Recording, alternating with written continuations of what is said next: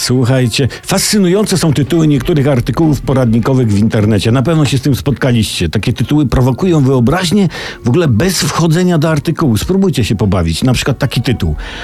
Wiemy, gdzie kupisz spodnie Lewandowskiej. Super, że wiecie, ale Sorencjusz, Sorencjusz, spodnie Lewandowskiej to powinien kupować Robert. Jak każdy kupi spodnie Lewandowskiej, to co bidna pani Ania będzie z tymi spodniami robiła? No i Robert się wkurzy.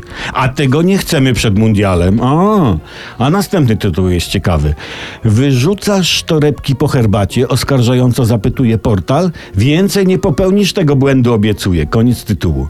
No, no co tam może być w artykule? No, no kolekcjonuj torebki po herbacie, rozłóż na półkach po domu, przyjdą znajomi, co to pytają, a ty wtedy, zgodnie z prawdą odpowiesz, torebki po herbacie, prawda? Jedni kolekcjonują, kolekcjonują torebki od Louis Vuitton, ty kolekcjonuj torebki od El Greya. Weź na imprezę torebkę od Liptona, słynnego brytyjskiego designera.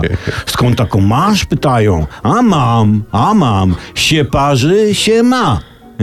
W domu jeszcze mam torebki od Madrasa, od, a sam mam Madrasa, to taki libański projektant. Mam torebki od mongolskiego projektanta Ulung Yunana, bardzo rzadkie, raz parzone.